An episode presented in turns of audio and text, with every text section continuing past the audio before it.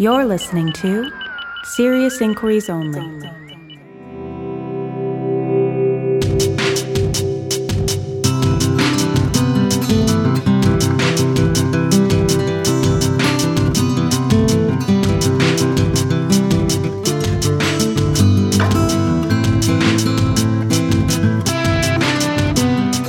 Hello and welcome to Serious Inquiries Only. This is episode 88. I'm your host, Thomas Smith.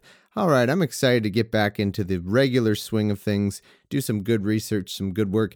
I am bringing you the what I guess for now is the last part of the Trump accomplishments, aka Trump's participation trophies.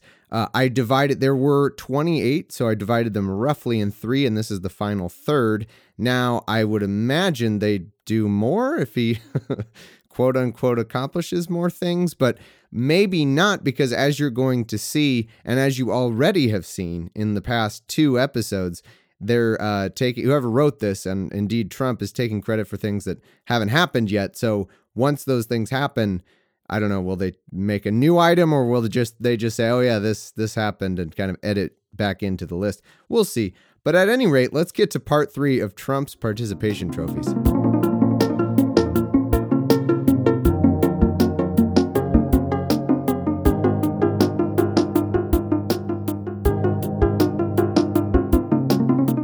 Yeah, so in this in this iteration, you'll have to decide. I think currently the best participation trophy was when Trump talked to somebody about what he might want to do about NAFTA. I think it was one of the trade deals. That was that was listed among his accomplishments. He talked to a leader about what he thought would be a good idea for NAFTA. It's like uh, that's maybe putting the cart before the horse a little bit. Maybe wait for him to actually do something would be good. So well, I, there's one in here that may be as good as that. But uh, for now, let's start with number 20, and that is to enact a hiring freeze on government employees to help stop corruption. All right, well, here's one that at least we can say he technically did. So he promised a hiring freeze and he did a hiring freeze. It's a stroke of a pen for him, but you know, give him at least that much credit. Now, here's uh, what's when you look at the details though, uh, it's a stupid idea. So in 1982, there was a report on hiring freezes that both Reagan and Jimmy Carter had done. So bipartisan thing, not not just picking on Republicans here, but both Ronald Reagan and Jimmy Carter had attempted hiring freezes and the government accountability office found that they had little effect on employment levels because it just it just doesn't work. It's like this draconian way to try to cut hiring.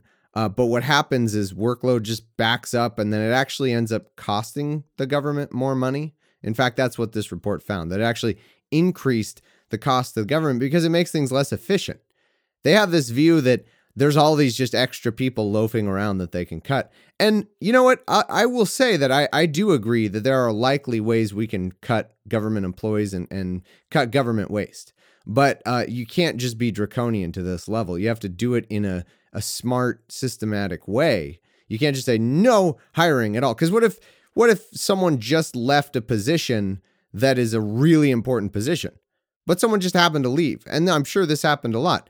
Well, now you can't hire to fill them in, even though it's in all likelihood it has a decent chance of being a very worthwhile and necessary government position. And now critical work isn't being done, and you have to like have someone who's not qualified fill in, and then the the work quality suffers. I mean that that's what tends to happen when you do a hiring freeze. You need a smarter way of going about it. Here's another backwards component of this. Now, I want to throw a bone to potentially fiscal conservatives. Now, I'm not I wouldn't call myself a fiscal conservative, but I would put myself on the side of there's plenty of waste in government and I don't have a problem with smart attempts to reduce that waste. And then, you know, we could use the money to, you know, get people health insurance or do things that are worthwhile. So I, I definitely, and I've worked in state government and I've seen a lot of waste in state government. So I, I mean, I am one who thinks there's plenty of waste uh, there, but fundamentally, uh, there there are good jobs being done. There are good people in there, but there's waste. I'm all for trying to get rid of it. Now, here's the thing: this executive order doesn't include the military, because you know Republicans would shit a brick if you ever put a put a freeze on military spending. And the military accounts for 44% of all full-time federal hires. So you're saying like, oh, we got to stop corruption, we got to stop hiring, uh, just rampant hiring. The government is bloated and out of control. Now, this one thing that's 44% of all federal hires, let's not touch that. Let's leave that alone. And indeed, uh, this really does ignore maybe potentially one of the biggest, if not the biggest, sources of government waste, which is the military. Republicans are all about cutting waste and cutting the deficit until you talk about the military. And in fact, you know what? They're not even really for cutting the deficit, as we'll see. They're for saying they'll cut the deficit, and then in actuality, what they do is cut taxes, so that that increases the deficit, and then they increase spending on the military, and that also increases the deficit. So they don't actually want to do that. They want to propose draconian, extreme, impractical cuts to very necessary, but also very small programs like, you know, cutting PBS or something that just doesn't really add to the bottom line at all. But anyway, uh, the government, you may not have heard of this. You might have, though. Recently, uh, I think about a year ago, uh, yeah, we're coming on a year, there was a report, uh, it leaked that the Pentagon buried a report that showed the Defense Department could save $125 billion over five years. $125 billion. This is at a time when Trump wants to increase, and indeed they have. Trump and the Republicans are going to increase the military budget by like $100 billion. And there's this report, the Washington Post uncovered it, and th- this is just as bad as it gets, really, from the details I'm seeing. I'll link it in the show notes. The Defense Department is just completely overbloated, paying way too much in salaries to people, paying way too much to contractors, all this stuff. And the 125 billion that this this commission found like here's what you could do. The 125 billion by the way was a middle option. So there was like, okay, here's the minimum you do, you save 75 billion, I think it was. And then the 125 was the middle option. It didn't tell me what the what the maximum option was, but you can only guess. Who knows? 175, 200 billion. So this was the middle option. This was what the commission recommended. Here's what you should do to save just an astronomical amount of money. And what the what the Pentagon, what the, the Defense Department did was say, wait a minute, if it gets out that we're wasting this much money Congress is going to cut our budget. So what they did was they not only did they disband the commission, they hid the report, they actually even hid the data. They imposed a secrecy restriction on the data itself so that no one could ever replicate the findings. This is this is real. This is not uh, this is in the Washington Post. So if you are someone who trusts the mainstream media as I do, this is well sourced. This is not Alex Jones. This happened. No one seems to really give too much of a care about it. But if your goal and the stated goal of this accomplishment, of this campaign promise, is to eliminate waste, corruption, um, you've just left out the main source. This would be something to campaign on. Talk about talk about running it like a business. You know, oh, let's get this running like a business. Let's cut a bunch of waste. Well, uh, you've got it, and you're not touching it. So I would put this as sure he enacted a hiring freeze, which by the way he already uh, they they rescinded it, so the hiring freeze is over. But to be fair, he enacted it, so uh, on paper he lived up to that promise. But his promise was to fight corruption and waste, and I would contend that he completely missed the bulk of where it is, and instead is cutting things like the State Department, which is seems to me to be a horrible idea at a time when we desperately need them. So I would put this at ineptitude, but technically a kept promise. So we'll give him that. Here's another one that I was actually prepared to give Trump credit for, and it's something that Andrew gave him credit for. But upon researching it more, I wonder how much should really go to him. Uh, the the listed accomplishment is the listed campaign promise is Trump could be the president that takes us to Mars. Wow, that's a cool promise.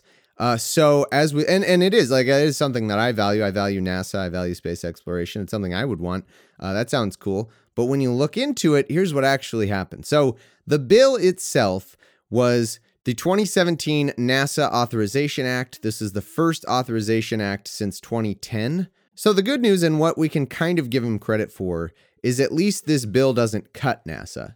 Exactly. There's certain things it cuts but doesn't cut NASA at a time when Trump is cutting all of these other agencies, these science, these health agencies, these very important agencies. He's at least not cutting NASA. But it also isn't like this is some revamped, increased budget for NASA. The budget stays the same. And what does change is actually really important. But to start, here's another another bit of perspective on this. So, giving Trump credit for this, he did sign it. So that's I mean, he didn't veto it. That's good. But he didn't drive this. The first version of the bill, the Senate passed in 2016 at the end of 2016 before Trump was in office. So the bill already existed and then the House merely uh, passed the same version with a with a just a vocal uh, vote, and uh, then Trump signed it. So he had no part in driving it, writing it, lobbying for it, anything like that. But he did sign it. The bill was pretty much bipartisan, and it shows because uh, we can leave the discussion of of how bipartisan negotiations should work for a later show. But while it's good that NASA is getting sustained funding, uh, I like that. That's good. It's not getting cut like all these other programs. What did happen, and the reason Republicans like Cruz supported this, you know, Zodiac Killer supported this, is that it cuts the parts of NASA and it gets rid of the parts of NASA that keep an eye on climate change. So this could be potentially pretty devastating. Now, there I, I'm seeing that there could be a way that they can keep doing it, depending on how the money's dispersed. Um, that might be a little too in depth for now and it's speculative so we can keep an eye on that but at least in the wording of the bill it it tries to gut the the earth sciences section of NASA the earth sciences mission of NASA which is where a lot of this climate change research uh, is and that's not good. That's very bad. And as far as Trump being the president that takes us to Mars I don't know. We can't tell. Too early to tell but the the the bill doesn't add any money so it, it only sustains the current program. So if NASA is going to take us to Mars, it's because in 2010, their authorization under Obama gave them the authorization to try to go to Mars. And this merely continued that. And furthermore, Elon Musk, who I would think is something of an expert on this question, said, quote, this bill changes almost nothing about what NASA is doing. Existing programs stay in place and there's no added funding for Mars. Perhaps there will be some future bill that makes a difference for Mars, but this is not it. End quote. So that is his opinion on it. Looks like it would be a far cry to say this is somehow getting us to Mars. It, it sounds like the most you could say is he didn't stop us. He didn't stop any progress, which is something. That's not nothing. He didn't cut it. That's not nothing, but it's it's a far cry from what is listed as the accomplishment that he's going to take us to Mars. And furthermore, it's a harmful bill if it's successful in diverting NASA's attention away from these earth sciences questions. I really hope that they can find a way around that, uh, but that that could be devastating. Number 22, campaign promise is to undo many of Obama's unconstitutional executive orders. So, first off, even in that premise, I, I already find it funny. A, because it's undoing many of them. So you would think if that's the campaign promise, what you would have listed here is like a bunch of examples. You know, oh, he undid this one, he undid this one, he undid. But no, it's actually just one item. And the only item listed is not even an executive order. it's the Department of Education rule having to do with transgender bathroom rights for at schools. So again, I just want to put into perspective how little whoever wrote this understands about things. They said the, the accomplishment is undo many of Obama's unconstitutional executive orders. There is only one thing listed, not many. There's one, and it's not an executive order. So just again, just put that in perspective. So uh, this is interesting because uh, again, it was a Department of Education rule. You probably remember it was, it was pretty recent, uh, but it was saying that okay, under Title IX, we have decided, the Department of Education under Obama has decided that trans people are protected under Title IX and they ought to be able to use the bathroom that corresponds, or, or the facilities, whatever it is, that corresponds with their gender identity. I think that the largely the LGBTQ uh, community viewed this as a positive. It was Obama trying to do something. And they said that if they don't, if the school doesn't, because on on their view, it would be going against Title IX. They would be able to withdraw federal funds. So that was the position, and a judge stayed it, much like, and it's it's similar. We've talked a lot on opening arguments about how judges keep staying uh, Trump's immigration ban. It was sort of like that because states sued and they said, no, this is a states' rights issue. This is a states' rights issue. Now, about this being a states' rights issue, this is funny because at the time, this happened in February, so it's been a while. You may remember a certain certain Sean Spicer was was uh, in in in a position of power. It was the press secretary back then, and Sean Spicer said the president has made it clear throughout the campaign that he's a firm believer in states' rights. And then all of a sudden, when it comes to sanctuary cities, their position was no, no, sorry, nope, not no states' rights. We will take away federal funding if you don't do what the federal government wants as regards sanctuary cities. Now, here's where, in all fairness, I want to say that I do think both sides tend to do this. I this is one of those both sides cases that I actually think is legitimate. Both both sides utilize the states' rights issue to their advantage. So they'll, you know, and and and, but the thing is, Republicans allegedly are supposed to care far more about states' rights, for one. But you know, fair, yeah, both sides do do this, and and we see an example of it right now. But with the Obama thing, it was that the theory, the legal theory, is that they would have to under Title IX, and that is a legitimate reason to take away federal funds. I don't think anyone would argue that if there was some clear violation of Title IX, like let's say a school that was just doing some unbelievable discrimination against women or something. Like it just wouldn't give any funding to women for anything, uh, but it but it would fund men, and it's receiving federal funds. I don't think that conservatives would argue that they, we wouldn't be allowed to take away those federal funds. I think it's pretty. I, who knows? But I'm, I'm pretty sure it's it's it's un, unanimous that schools that receive federal funds do need to abide by Title IX, and therefore I think the states' rights issue makes less sense there. It's not about states' rights if they're receiving federal funds. So I find that case to be compelling. Whereas, if you'll recall in the sanctuary cities question, the federal government wanted states and cities to do something that's actually not even constitutional. So they wanted them to hold prisoners for longer than is constitutional in order for the federal uh, agencies to process them, the federal police to, to deport and process them. So they were trying to get them to do something illegal and they refused to do it. So taking away unrelated federal funds in that case is it doesn't seem to be right to me. So while on the surface it appears to be a similar thing, it actually isn't. Now here's what I'll say about this. This makes no difference right now because as I said, a judge stayed the rule. So in terms of what actually this did, it didn't do anything because Obama's rule was stayed anyway, so it wasn't in effect. And there's actually a pending Supreme Court case involving this very question. And in my opinion, there actually needs to be. Now, I don't know what way the case is going to go. I, I think at one point, Andrew on opening arguments probably made a prediction, but who knows? I don't know how it's going to go. I certainly know how I hope it goes. I hope it I hope it turns out that Title IX protects trans people. I, I certainly hope that that happens. But I will say that in fairness, if I'm trying to be objective, I do think this is something that needs to be solved in the courts.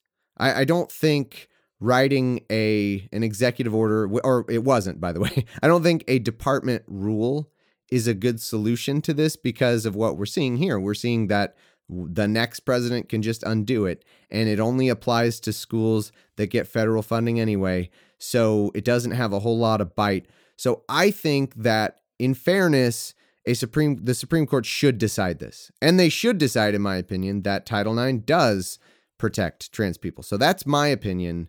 Uh, and that's why I'm not I'm not like terribly broken up about this one because I really think the courts just need to solve it. But I also think it was a, a good gesture and a good thing for Obama to have done and for his Department of Education to have done. It was a it was a good thing for them to say, you know what? We think the law works this way. We actually think Title IX should be this way. We're going to make it happen insofar as we can. And then that's that spawned uh, some Supreme Court cases, or the the case might have been independent of that. Either way, it wasn't a bad thing to have done, but I do think the case is important, and I think the Supreme Court should decide it. So we'll wait to see on that. But in fairness, uh, when the when the campaign promise is to undo many of Obama's unconstitutional executive orders, and as I mentioned, this isn't even an executive order and it's only one, I would say this is a failure. This is this is not a fulfilled campaign promise. Even though that's actually the easiest campaign promise to fulfill because executive orders are strokes of pen. So he probably has undone several orders. This person just hasn't written them down yet or something. So list incompetence, I would say. So on to promise number 23. Oh my gosh, talk about a participation trophy. So here's what is listed as campaign promise 23 and I love it because we get some editorializing on this one. so the repeal and replacement of Obamacare. Now you would think that would be it because that was the promise, but that's clearly not happened. That hasn't happened. Uh, no one who is sane would agree that something that hasn't happened has happened unless you're the most diehard Trump supporter who just believes what you read on these lists. That hasn't happened. Obamacare has not been repealed and replaced. So already listing this as an accomplishment, as a campaign promise filled, is pretty stupid. But there's more. It, it goes on. It says the repeal and replacement of o- Obamacare. The recent GOP fallout of the AHCA plan was no fault of Trump's. so there's like some active deflecting already. The, the blame solely belongs to Speaker Ryan. He created a shit bill and couldn't even capitalize to get enough votes. Obamacare will crash in 2017 when individual mandates kick in and Democrats will be to blame. That is when Trump will truly work to repeal and replace it with a plan he promised us. so I like that there's proactive explaining. Like, oh, hold on, I know this isn't done yet, but let me let me explain. So I'll state once more for the record, this campaign promise has not been fulfilled. Like most of these. Most of these have not been fulfilled. They just list some item like, oh, yeah, he talked to somebody about doing this. But now let's talk about this one because it's particularly hilarious how big of a failure this was because this was an absolute failure. And and I actually I will agree that it is somewhat Paul Ryan's fault and and and largely it's just congressional Republicans' fault. But it's also lar- uh, uh, it might be more Trump's fault because he promised something impossible. So he promised candy canes and rainbows for everybody, and it just nut, just totally nuts promises. He promised there would be more coverage for less money, and you would be able to see, keep your doctor. Like he promised everything that there would possibly be, and you cannot deliver on that promise. Nobody can deliver on that promise. Oh, by the way, Andy said it would cost less, like overall. So it would be cheaper. I was going to say, because you could deliver on that promise if you just decided, well, let's just throw unlimited money at it. We'll throw so much money at the problem that everybody will have insurance and, and it'll be great. You won't have to pay much.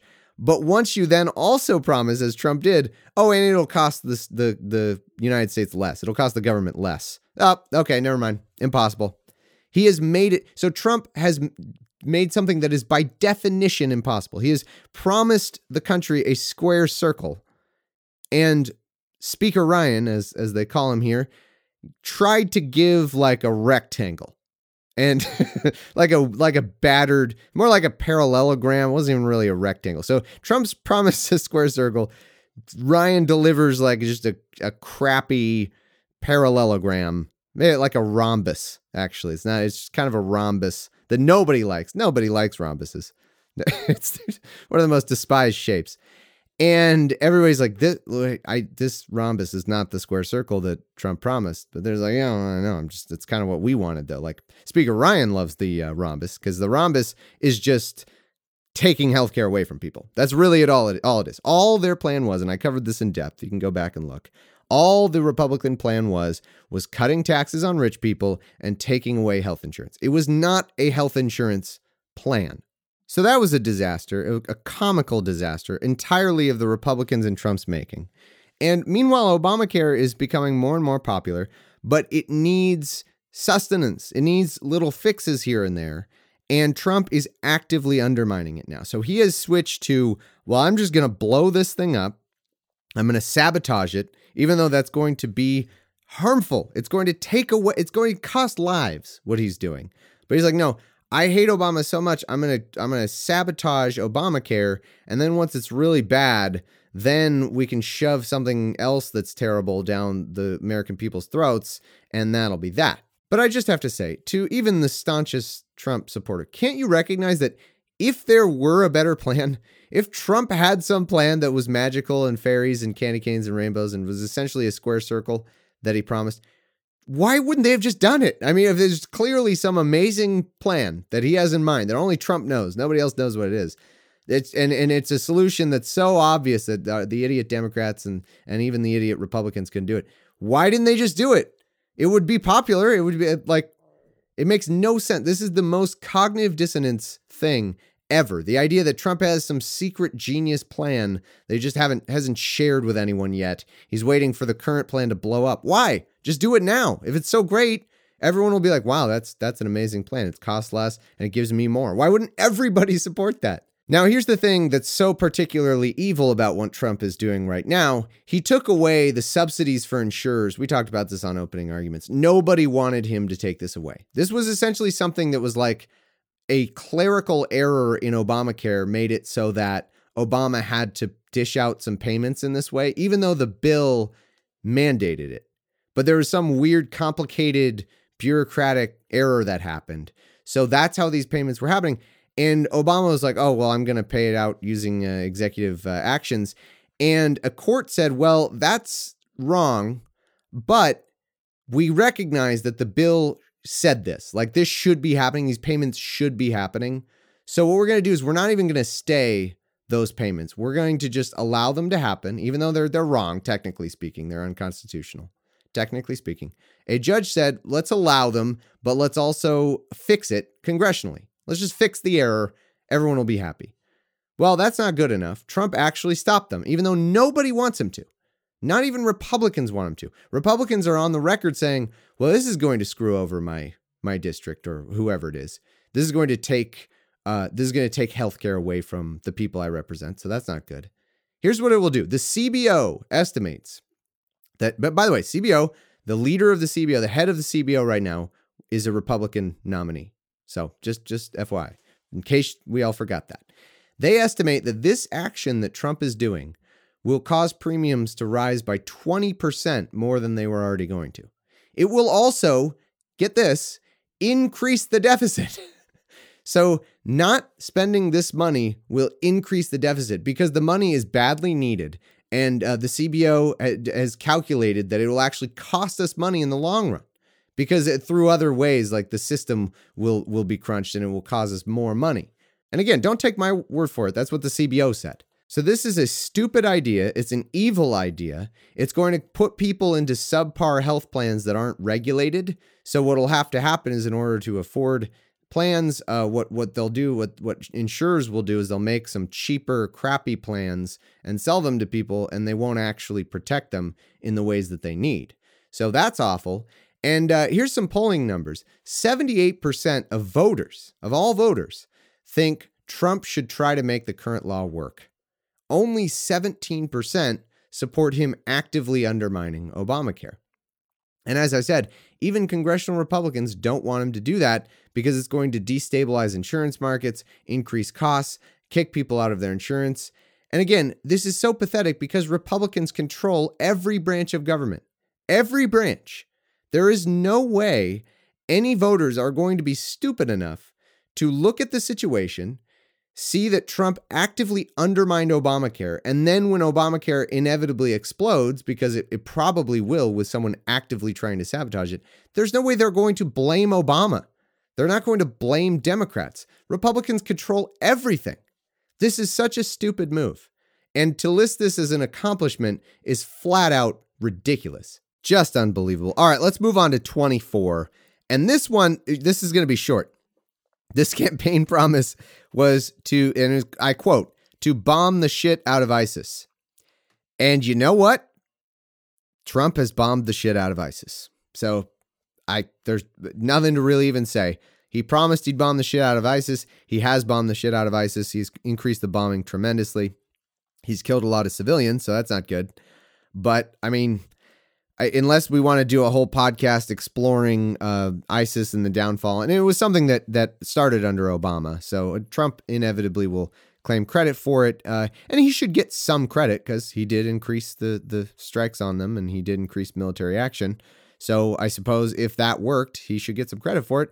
But it, it, he, Obama loosened it definitely. But you know what? I'll give him credit. He said he'd bomb the shit out of ISIS. He put a bunch of generals in control of everything, and he doesn't really dirty his hands with it. He just tells the military to do whatever they want, and they are. So if that's something you wanted, Trump delivered. Here's one that I find incredibly stupid, and that is 25 to not take a salary as president. wow, what an accomplishment for a billionaire to not take a meager, you know, $250,000 salary or whatever it is. Like, cool. That's a, I mean, okay. Again, we can give him credit as a promise kept, but it is such a minor nonsense promise. You know what promise would have been great that I would have loved for him to keep is releasing his tax returns so we could actually see some of the details of this. And uh, what's particularly insulting about this one is he donated his quarterly salary to the National Park Service. How awesome, guys! $78,000 roughly he donated to the National Park Service, specifically the part, the program that keeps up uh, Civil War battlefields, I think it was. And at the same time as he was doing that, his proposed budget would cut the Department of the Interior by 1.5 billion. Billion. The specific program he donated to is $229 million behind in deferred costs because it doesn't have enough funding. So, hooray for the, a $78,000 donation. I mean, okay, credit for that. Meanwhile, you're cutting the Department of the Interior by 1.5 billion. I mean, it's insulting, frankly, for them to even accept that donation. Like, oh, cool, dude. Uh, uh, a rounding error of a donation while you're trying to cut the crap out of our department. I also want to point out that Obama donated over 1 million to charity as president. Uh, you know, he could have done better, but that I mean 1 million, that's significant. Uh, he and he doesn't make nearly as much money as Trump. So as a fraction of his income, I'm sure it was much much much much higher. He also donated his entire uh, Nobel Nobel Prize, uh, Nobel Peace Prize receipts to charity. So those were that that was donated in its entirety. And I'd just like to take a moment to point out that Trump's charitable giving throughout the years has been mostly lying. Uh, the Washington Post did a story where they tried to verify all his philanthropy that he claimed to do and couldn't verify like any of it. They, to be fair, they found since the 80s, they did find like something like $8 million that he donated in, you know, what, 30, 40 years. Uh, and that's not nothing, you know, certainly, but uh, his charitable organization is nonsense. He it's mostly money from other people. He he donated 5.5 million to it and then it turned around and just served his purposes. Uh, so that was a nonsense organization. It had the whole thing where he it bought the charity bought a giant picture of him for millions of dollars and stuff like that. So that's a joke. Uh, and by the way, the AP reported recently, somewhere recently, that Trump's inaugural fund, which he raised 109 million for his inaugural parties, that's double what Obama did. That's like a zillion times what Bush did. He raised 109 million and they promised that any excesses would go to charity. And the, AP reported uh, in September that they still haven't donated that to charity. Still haven't. And there's quotes in there. You can read the article, but it's like, yeah, this isn't that hard. You know, you you just you pay for the the inaugural ceremonies and then you give the rest. Like it's not that complicated of a thing. Still haven't. So you know, I imagine has something to do with the the kinds of people that Trump surrounds himself with. As we'll see an example later on, uh, it's usually not the greatest of people. So who knows what's going on there? I suspect we'll find out at a later date the full story of that. But as we if we keep an eye on it. All right, campaign promise number 26, I got to say, is one of the most egregiously disgusting things to allege that Trump can take any credit for. Campaign promise 26 is to reform the VA and make it easier for vets to get more healthcare opportunities. And listed as the ways that he has done this is he signed a bill allowing veterans to seek healthcare outside the broken VA system and you think, okay, on the on the surface, let's see what this is. Maybe he signed some bill, and again, maybe who knows who will be respons- responsible for it, but maybe he signed a good bill. And this is just absurd because to credit this as a Trump achievement is as backward as it gets. You know who's actually responsible for this bill? Bernie Sanders, because he has been the chair of the Veteran Affairs Committee for, for a while, for a number of years, and in 2014, he sponsored a bill called the Comprehensive Veterans Health and Benefits and Military Retirement Pay Restoration Act of 2014. And this sought to throw a lot more money at the problem of veteran health care because veterans were not getting the level of health care that they, in my opinion, they really deserve. And I, I can't imagine that this would be controversial. I, I think that, you know, no matter your views on war, and I, I'm, I'm, I'm, certain me and, and my audience, you know, we're not, we're not war hawks, I don't think. But given that our government, our leaders have sent people, our citizens, our, our young kids oftentimes abroad to fight bullshit wars and conflicts, and some of them not bullshit. I mean, some of them necessary to to help people, but for the most part, uh, bullshit conflicts and wars. We've sent people across the sea to die, to be maimed, to suffer psychological damage. Given that we've done that, if someone does that for their country, it is my view that we ought to provide them top of the line healthcare. We ought to provide them the best possible healthcare. We owe it to them to provide everything they might need and their families to, to cope with that. I, I think that's my view. That's, I, I can't imagine that's controversial. But when you look at the uh, actual data, it turns out that the for, for as much as Republicans talk a big game about veterans, oh, they love veterans, those Republicans. Did you hear, you know, they, they want no one to kneel during the anthem because they're so in love with veterans. They just love them so much. Well, they're actually terrible when it comes to veteran health care. They shut down seven veteran bills between 2010 and 2012 when they had control. They shut them down. They were things like the Wounded Veteran Job Security Act, the Veteran Retraining Act, Homeless Veterans Reintegration Program Reauthorization, uh, the Veteran Business Center Act, Job Creation Through Entrepreneurship Act. These things that would benefit veterans, they shut them down. Because when it comes to spending a, um, a dollar to save these people who have given their lives oftentimes and their livelihoods and their well-being to the country nope sorry we want to cut you know a few bucks off the budget. We don't want to spend money and then here's what happened. It gets, gets even worse. So that act got shut down in 2014 the, the, the bill that bernie sponsored. And later that year in fact uh, just after that a scandal erupted at a veteran affairs hospital in phoenix. What happened, it turned out that hospital employees were, were logging inaccurate scheduling data to cover up the fact that wait times for, for veteran care had, had been averaging 115 days. So veterans were waiting far too long to get the care they need, and there was an active cover up. There were a few other scandals as well. There were Republicans who estimated that, you know, a thousand veterans had died from not getting the, the care in time. Um, I can't verify those numbers, but that was a Republican estimate. So th- this is a huge thing. This is a huge problem. And Bernie Sanders, in that later that year, negotiated the crap out of a bill to try to fix this.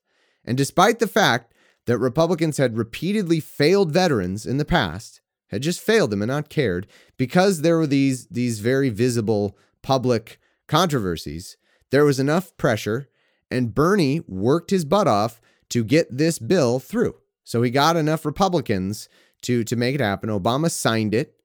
And what Trump signed that this list maker, this idiot list maker is giving giving Trump credit for is merely an extension of this bill. So all the work was done by Bernie Sanders despite constant Republican opposition. It was signed by Obama and this is merely an extension of it and they're giving Trump credit for it. That is disgusting. Now we could do a whole another deep dive on the the VA because there are still problems with it, and I've I've read some articles that allege Bernie is a little too loyal to it in some ways, but at least he's trying. At least he's been trying consistently to get it more funding. Um, but there are some some very big administrative problems with it.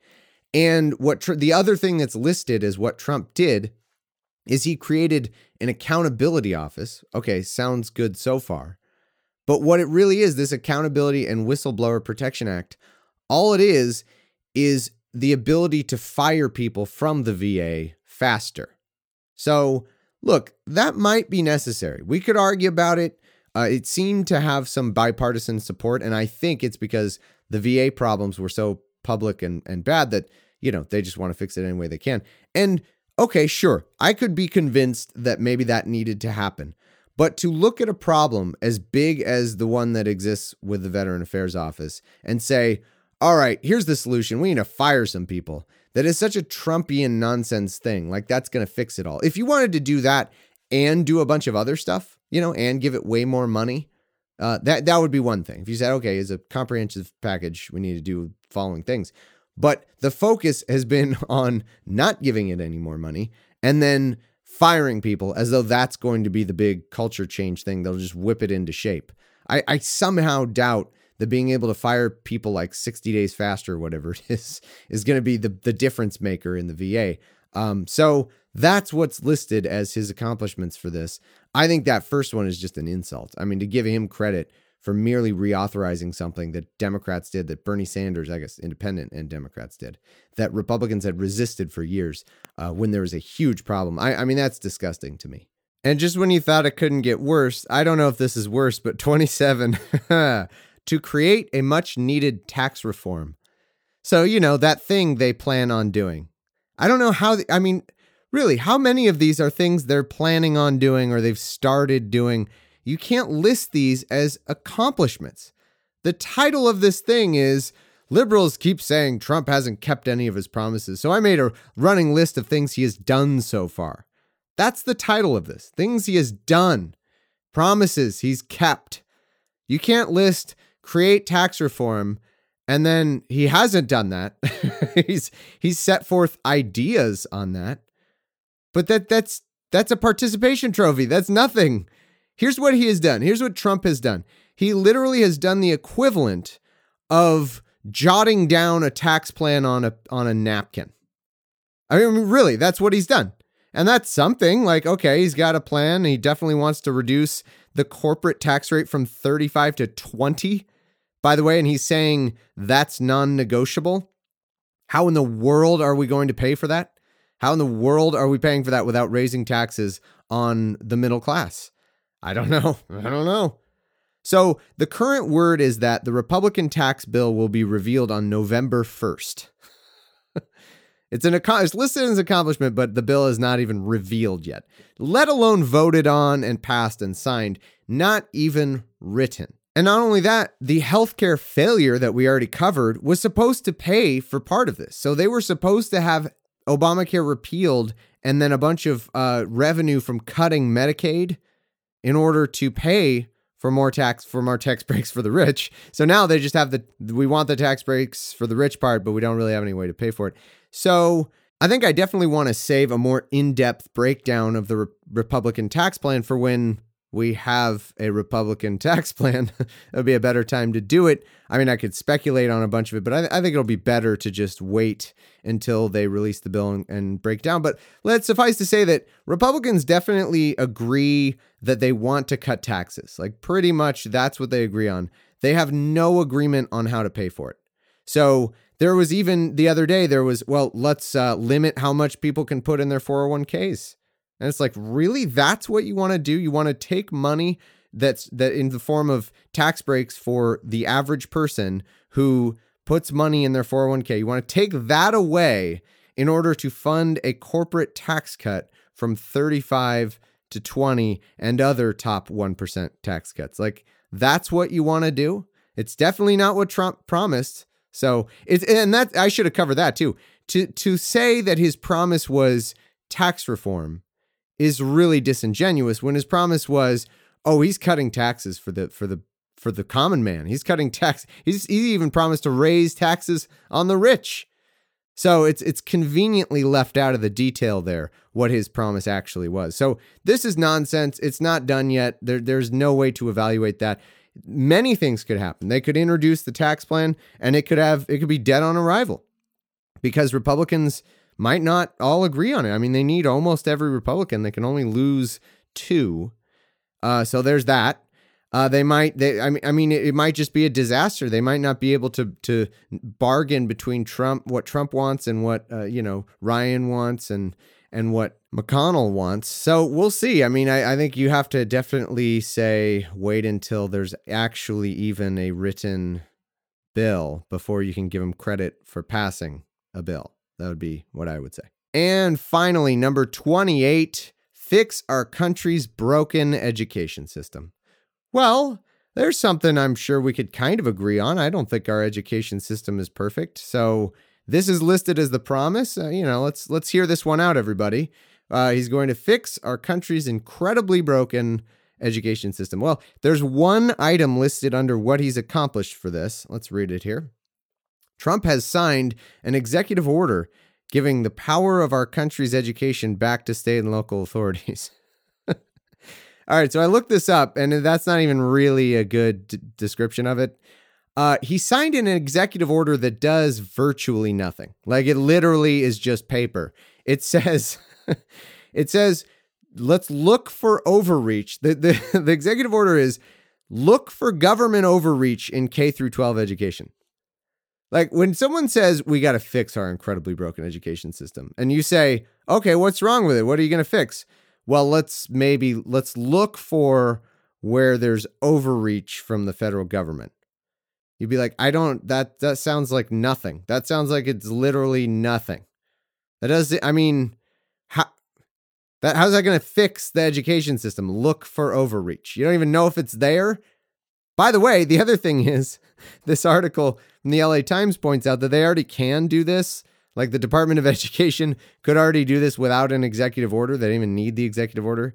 And not only that, the person in charge of the review is somebody named Robert Eitel, who was a top lawyer for a company facing multiple government investigations, including one that settled for $30 million over deceptive student lending. So this is once again Trump following his pattern of hiring foxes to watch the hen houses. Like, hmm, who do we want to uh, revamp education? Well, let's go for a lawyer who was defending a company that was defrauding people over student loans. That's a good idea. Let's. He probably knows what's going on with the K through 12 education system. So that is an absolute nothing. Like this is a zero. It's a it's a zero. I mean, if you wanted to say, well, just just flip it. Imagine if Obama had done the same thing. Imagine it, I know that's the the most boring thought experiment because the answer is always so obvious. It's like, well, if Obama had done it, Republicans would shit a brick. But it just it would take him out of it. Imagine if anybody had said, mm, "What I, I my accomplishment, my promise is completely fix our country's broken education system," and then you say, "Okay, I've done it. Here's what I've done. I've written an executive order that grants the power to do something that they already had the power to do that might not result in anything because it doesn't really do anything. Fixed, done. Our children are in for a brighter future. so it, it is it is just comical how many of these are complete participation trophies. They're just they're they're nothing. They're not even I mean there's a few that were like, okay, sure. I would say you could shorten this list. Now I've gone through all 28 now, off from the top of my head, what would you think? Maybe four of them were something. Four, four or five were actually even in the realm of discussion in terms of accomplishing things. And like you could minimize, you could kind of collapse ten of them into executive orders. I mean, because that's not an accomplishment. You can just do that. That's a freebie. And several of these have just been absolutely laughable. Like if someone really tried to defend these as accomplishments, accomplishments, you you could just laugh in their face. They're not even close. So that does it for this series. Again, maybe they'll expand the list. I don't know. But for now, that does it for Trump's participation trophies. I really enjoyed that. That was fun. I think now I don't want to claim for sure what I'll be doing next week, but I do have in the back of my mind, I want to get to uh, finishing the red pill in, in terms of discussing those ideas and looking at those claims because there's a lot of claims I didn't get to. So I could do that. Uh, give me some feedback if you want. As always, you can leave voicemails. Maybe I could go over some of those for next week. But at any rate, Thank you so much for listening. That was really fun. And I definitely need to thank my new patrons this week. And they are Malakid, Malakid, I'm not sure, Richard Hall, Tyler, Tony Agudo, Aaron, Gwen Richards, Sargon Smug Fucking Face, Alexander Thomas, Christina Mogul, Cameron Hall, Justin Holcomb, Gennaro the Golden Cod, that's specific, Chad Eberly, Kirsten, She Talks Atheism, Holly Vane, May Sapien 88, Denny Kolb, Peter Dragondigic, uh, Stefan Woik, and Jim Shaver. Thank you guys so much. Really, you're making the show happen. Your support is critical. Uh, it is, and it means a ton. It really does. And I hope you enjoyed the first episode of Jake News with Thomas. That was a lot of fun. Got great feedback on it. Again, it was kind of short to the point, but fun, factual, good knowledge. Uh, this week, Jake and I talked about whether or not that picture with a guy sitting on the flag with the Jets sweater that said "I stand for the the anthem" and sitting on a flag, whether or not that was real. So that was a bit of Jake news. And uh, Jake talked about whether or not climate change is actually help is good for us. It's good for the planet on the whole. So really fun stuff. They're again, they're quick, they're fun, they're factual, and uh, we're we're looking probably bi-weekly at this point as a bonus content, just a way to thank my fine patrons because you really do make the show happen. And I also need to thank my all-time greats, and they are Matt Garrett, Peter Skelton, manager of Tentacles, asks why does Tom even ponder passing the bar? Again, some of that opening arguments, uh, splash damage coming at me. Roger Metcalf and the Hired Goons. Andrew Waddington, Ian Ryan, Matthew Vernon, Ray Loves Jenny, Robin, the Zika baby that lives, supports refugee rights. Marcel, the T and the B nostalgist. Dan Dan, the socialist man. Apeson, Beth Deitch.